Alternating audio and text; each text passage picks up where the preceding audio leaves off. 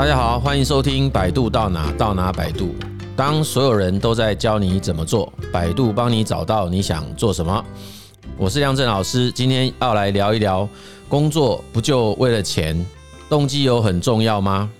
为什么会有今天这一集的题目？其实主要是我们前一阵子如果有在关注百度的动向的朋友们，应该都有看到我们在 FB 其实有 po 了我们到世贸参加了4天的创业加盟展。现在讲起来说前一阵子，感觉好像也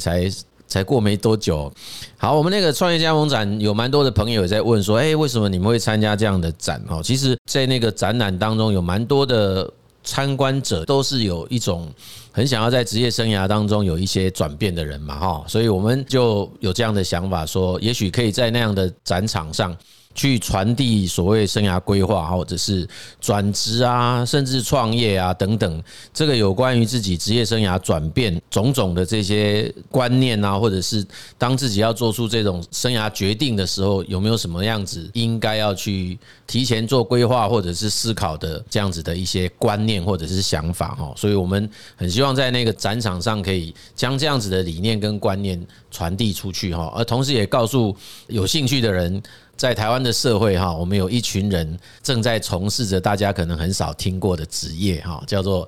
生涯发展咨询师，在做一些职业生涯规划或者职业生涯辅导的相关咨询工作。好，那这样子的一个专业助人工作者，基本上呢，他主要的任务当然也就是在协助前来寻求咨询的人去厘清他的内在价值，或者是让他很清楚知道自己对于所谓的工作价值观的想法是什么。更重要的，也蛮希望可以透过这样的咨询历程，找到每一个人的工作动力。那其实我们在4天的展期过程当中，我们有很多的同事都遇到不一样的民众。那这些现场去参观的民众，在了解我们所提供的产品跟服务，试着去了解我们公司是一家什么样的公司的时候，蛮多人都会直接就会说，工作不就是为了赚钱吗？那还有什么样子的动机跟目的需要去了解跟追求？真的需要找人来去厘清我的内在想法是什么吗？之类的，就是好像我们的同仁都说，他在4天的展期值班时间，总是都会碰到这样子的询问啦。那其实我觉得这一点都不意外啦，因为大家都提到这样子的一个问题。那我觉得这件事情绝对不是只有单纯我们讲叫外在动机或内在动机这个概念，或者是所谓的赚钱，还是说内部有一个动力等等这些单纯的一个讨论的想法啦。其实工作动机理论是工商心理学一个很重要的讨论议题，那这个甚至都在教科书当中是单独的章节那我很怕这样讲下去就会有点无聊了，你知道吗？所以其实我们当然就要先厘清到底什么叫做动机。那所谓的动机，当然就是指说我们可能每个人为了达成某一个目标，或者是我们所设定的一个结果，为了达到那个结果，我们中间会被引发，会被引导甚至于会让我出现某一种行动，会维持这样行动的一种力量，或者是一连串的这种过程，这个都称为叫做动机了。那当然比较经典的，一定都会马上联想到说，对啊，你为什么会想要去做某一件事啊？或者说我们今天讲你为什么会想要工作，那大概很多的人一定第一个就马上想到一个非常有名的心理学家马斯洛，对不对？这位很有名的心理学家就提了一个叫做5阶段的需求理论。那这个其实它的概念就是，人之所以会想要从内在去产生某一种动机，那基本上其实就是为了满足马斯洛所讲的那几种不同层次的需求。那除了需求以外，当然还有其他的心理学家分别提出了更多不同的观点来去形容说，或者是去了解一个人为什么想要去做一件事情。所以事实上，在展场当中碰到很多的民众，他们去展场看了很多的品牌，他们大概就在想说，我今天到底假设我在这个生涯阶段，然后我去选择加盟某一个连锁品牌，那加盟以后，当然他一定是为了接下来他的生计着想嘛，总不会有人去那个地方找一个品牌，然后那家品牌的加盟厂商跟他说，我跟你讲，你加盟我不保证你一定有办法活下去所以那个展场我大概绕了一下，大概只有百度这家公司比较没有去强调那个收益这一块而已哈。我们其实会同时告诉他，人生除了这个所谓的收益这个结果以外，我们还有很多应该也需要去考量的因素啦。那但其他所有的摊位或其他所有的品牌基本上一定都在做这件事，所以有好多好多的品牌都会直接跟他们讲说，我给你保证哦，你可以每年的年收入是怎样，如果没有的话我们公司会补到够等等的。因此我们在展场上会碰到这样子的民众询问刚才我讲的那个问题，说任何人工作不就是为了赚钱吗？那这个其实绝对就没有什么好意外的啦。我相信现在在听这个广播的好朋友们应该也有同样的感觉哦。你看，你很可能现在正准备出发要去公司上班，或者说我们以前在各个演讲场合，我也经常问了一下，说，那你觉得工作到底究竟是为了什么？这样，或者是人为什么而工作？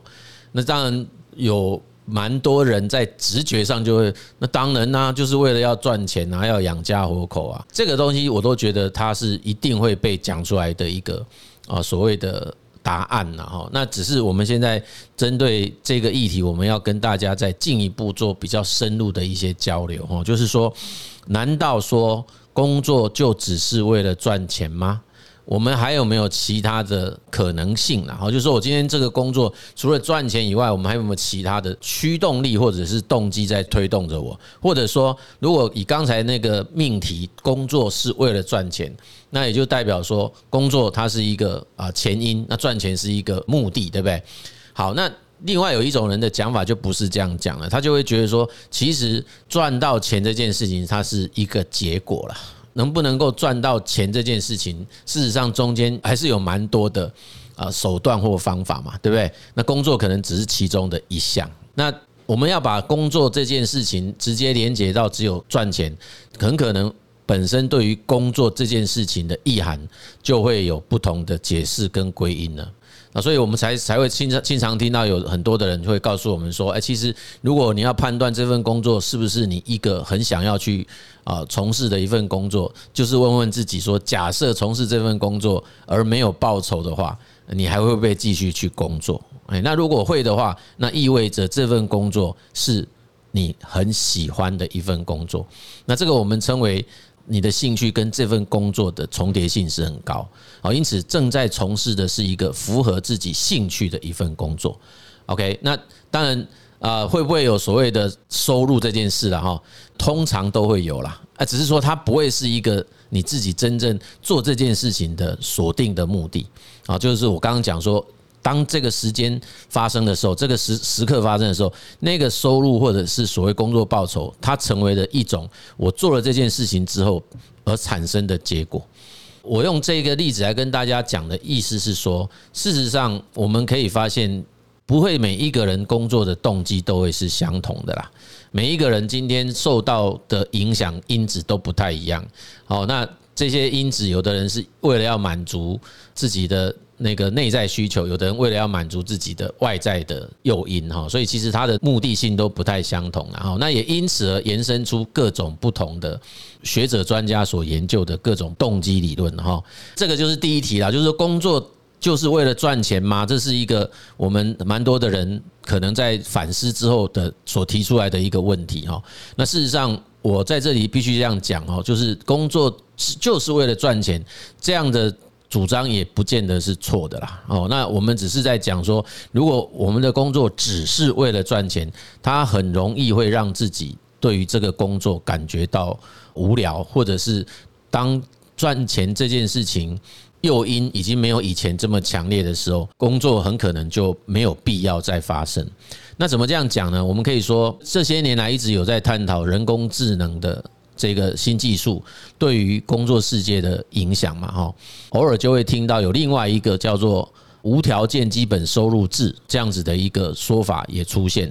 那这种无条件基本收入制指的就是当 AI 这个技术严重冲击到劳动市场的时候，其实会有蛮多的人即便想工作都不见得找得到工作，也就是他很可能创造新的工作，但是并没有办法让人去做，或者他取代了很多原来是人做的工作。那因此就有一些人就会提倡说，企业赚不到钱，失去工作的人没有钱可以消费，因为他也赚不到钱嘛，那这个社会一定会出很大问题啊。所以政府呢，就可能要有一个责任，说我来花一笔钱给这些没有办法赚到钱的人啊，那甚至于这个叫无条件基本收入的制度，它的普及率是几乎是全民的啊。我看过的报道是讲，假设是这个国家的公民，你就可以取得每个月的一个最低生活水准的由政府补贴的钱哈，然后用这样子的一个收入来去过日子跟消费。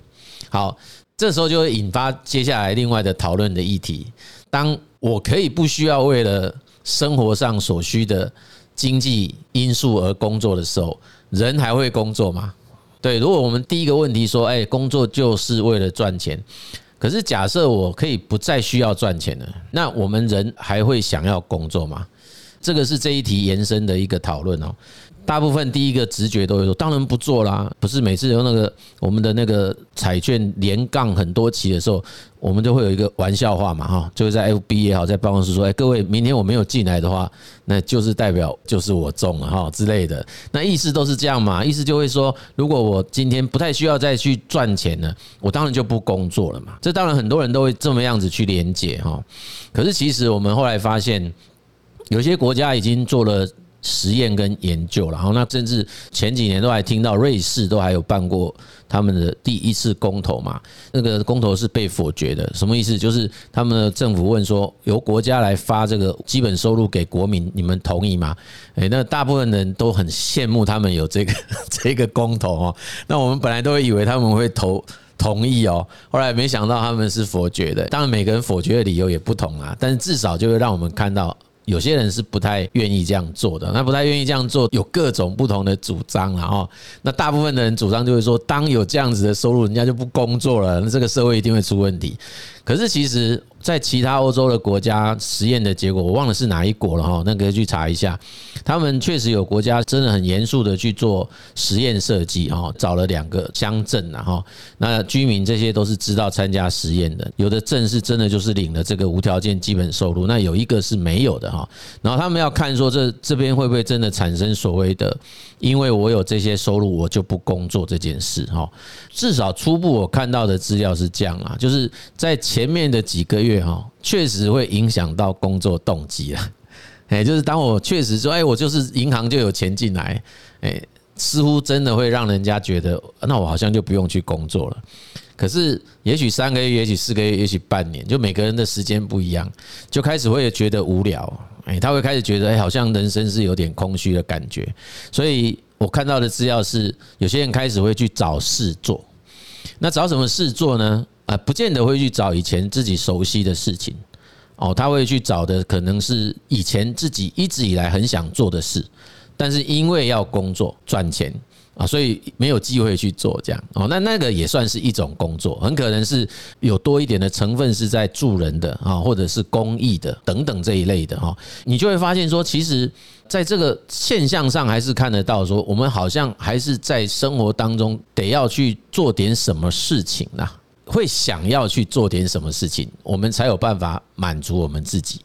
啊。只是说，在正常的意识状态底下，很可能我们并没有觉察到这件事。所以，当我们在工作的时候，说不定我们自己告诉自己的是，我们之所以会忍受这么恶劣的环境啊，或者是啊每天日复一日在做同样的事情，没有打算要逃跑的原因，就是因为我必须要赚到那个钱啊。其实在这个过程当中，往往也许忽略了在工作历程中还有其他可以满足自己内在的某些需求的事情，这样包括很可能是人际的互动，很可能是你做了某些事情对这个社会是有贡献的事情。这个其实我认为每一份工作都会有社会的连结跟社会的贡献呐，没有分贵贱，只要能够扮演着一个社会的一份子，就算工作再不起眼，每一个人的角色都是让这个社会的齿轮哈照着它原来的节奏滚动嘛。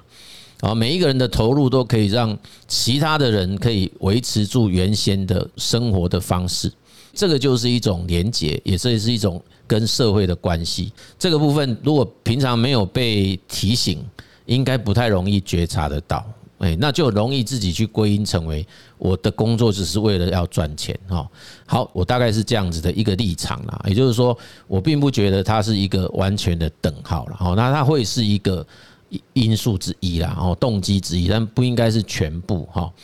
那第二个就是说，好吧，那你们一直强调，因为我们在展场上一直说，我们很希望每一个人在真正做出生涯决策的时候，其实是比较清晰的理解我这个决策背后的驱动力是什么，我们的决定是因为我很想去实现的角色是什么。那如果没有这个，难道就不行吗？那我跟各位讲，就是说其实在过去这将近快20年，其实严格讲起来超过20年的啦，就是我们在从事这种助人性的工作，尤其是在做职涯锚定的这个辅导或者介入的历程中，那的确发现我们还是会碰到有人其实在内在驱动力上的一个取舍上是不明显的。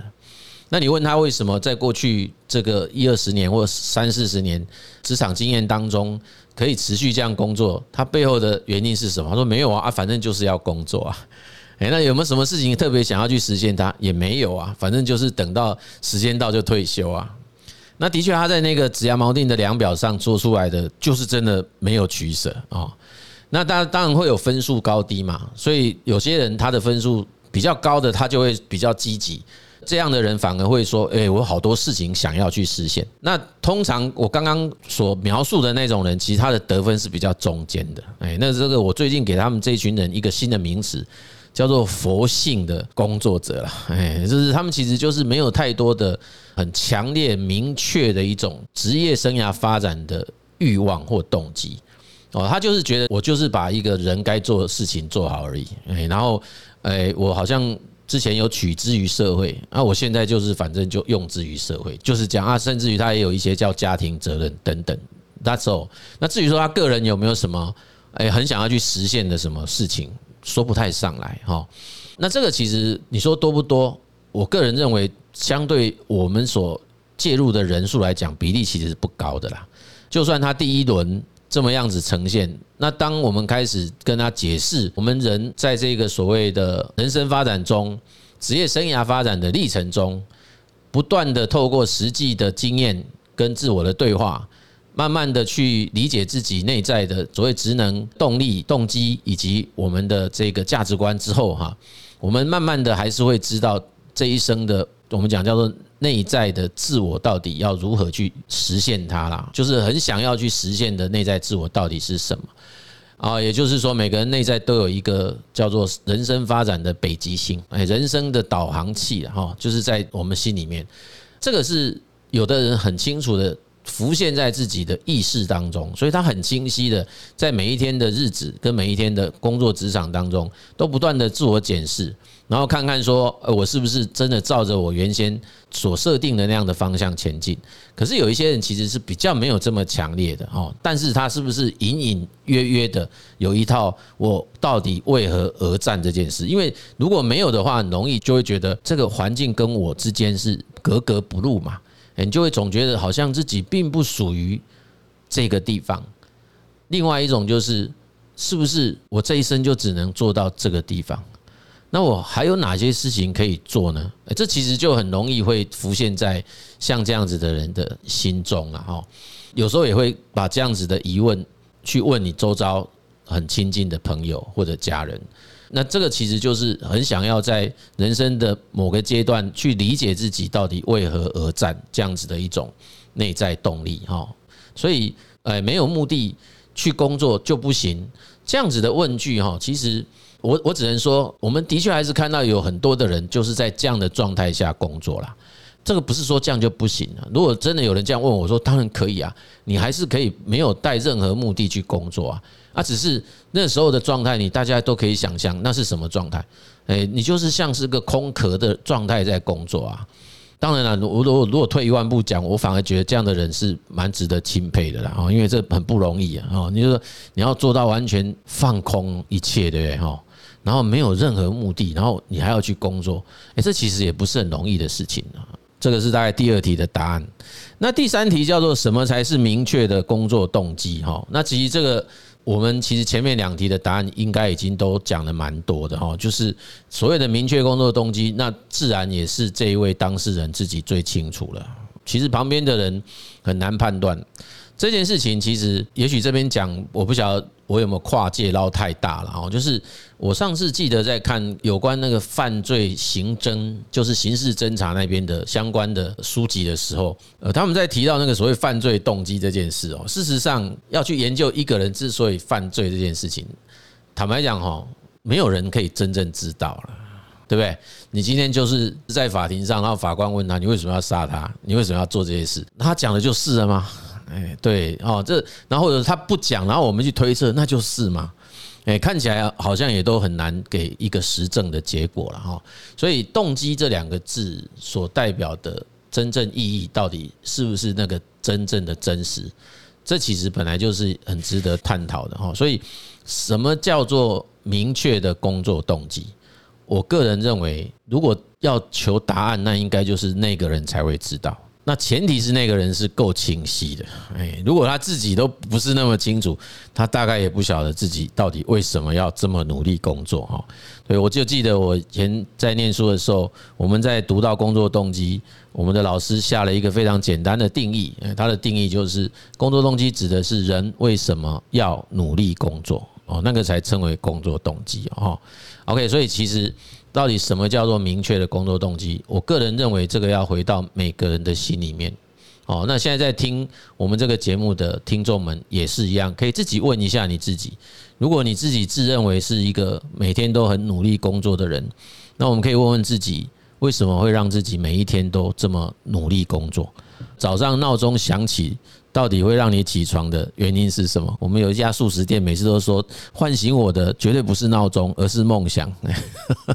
对，什么东西唤醒你？这个东西不会是别人帮你定义的啦，一定是只有自己才会清楚。我也在这个地方要讲说，虽然说我们常常在节目当中建议大家，在这个地方有疑惑，我们可以去寻求专业协助。可是专家在旁边陪伴着你的时候，其实它也只能够提供一种像镜子一样的功能，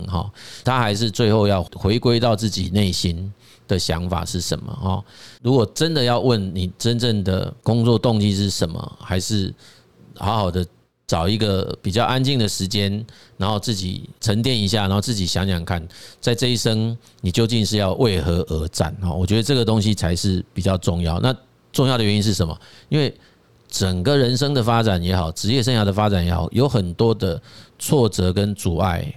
它会让人想要放弃啦。那如果说没有一个很明确的一个内在这个驱力在，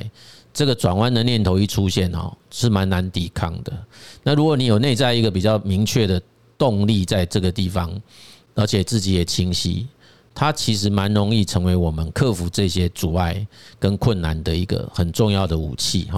所以这个是我们对第三题的一个回答。所以我不太有办法在这个地方跟大家讲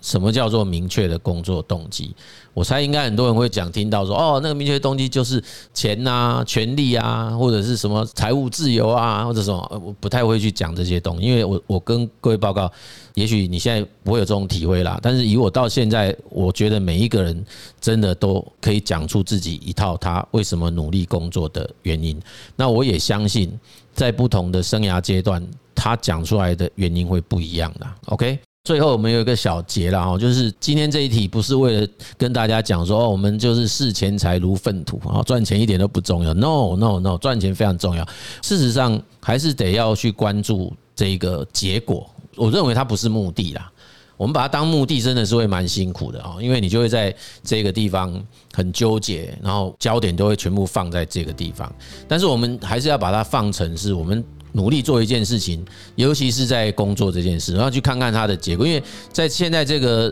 社会里面，它还是很重要的一个可以换取我们很多想要去实现的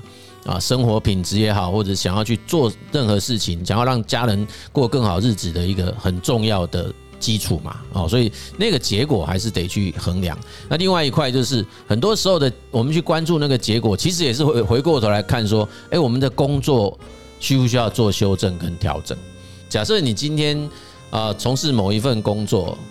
他原先预期的应该会有某一种结果，而那个结果没有达成，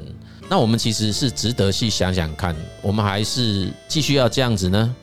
这样你 OK 吗？是不是值得你所付出的心力跟时间？如果有其他的选项，你还是会继续在现在这个地方吗？我认为用结果也可以来做一些分析跟判断啊。那如果你后来衡量以后觉得，其实我还是很喜欢现在这样子的状态，那很显然你的工作应该会有除了这个结果以外的事情更让你觉得满足嘛。每个人在意的点也都是不同，但不代表说我们就不要去在意那个结果，因为那个其实是影响到的是我们在这个人生当中要针对哪一件事情投入的比例跟他的心力有多这样子。好，所以如果你听完了本集之后开始对于生涯的发展感到兴趣，我们当然也欢迎你订阅这个节目，帮我们分享这个节目。OK， 谢谢各位的收听，百度到哪百度，我们下集见。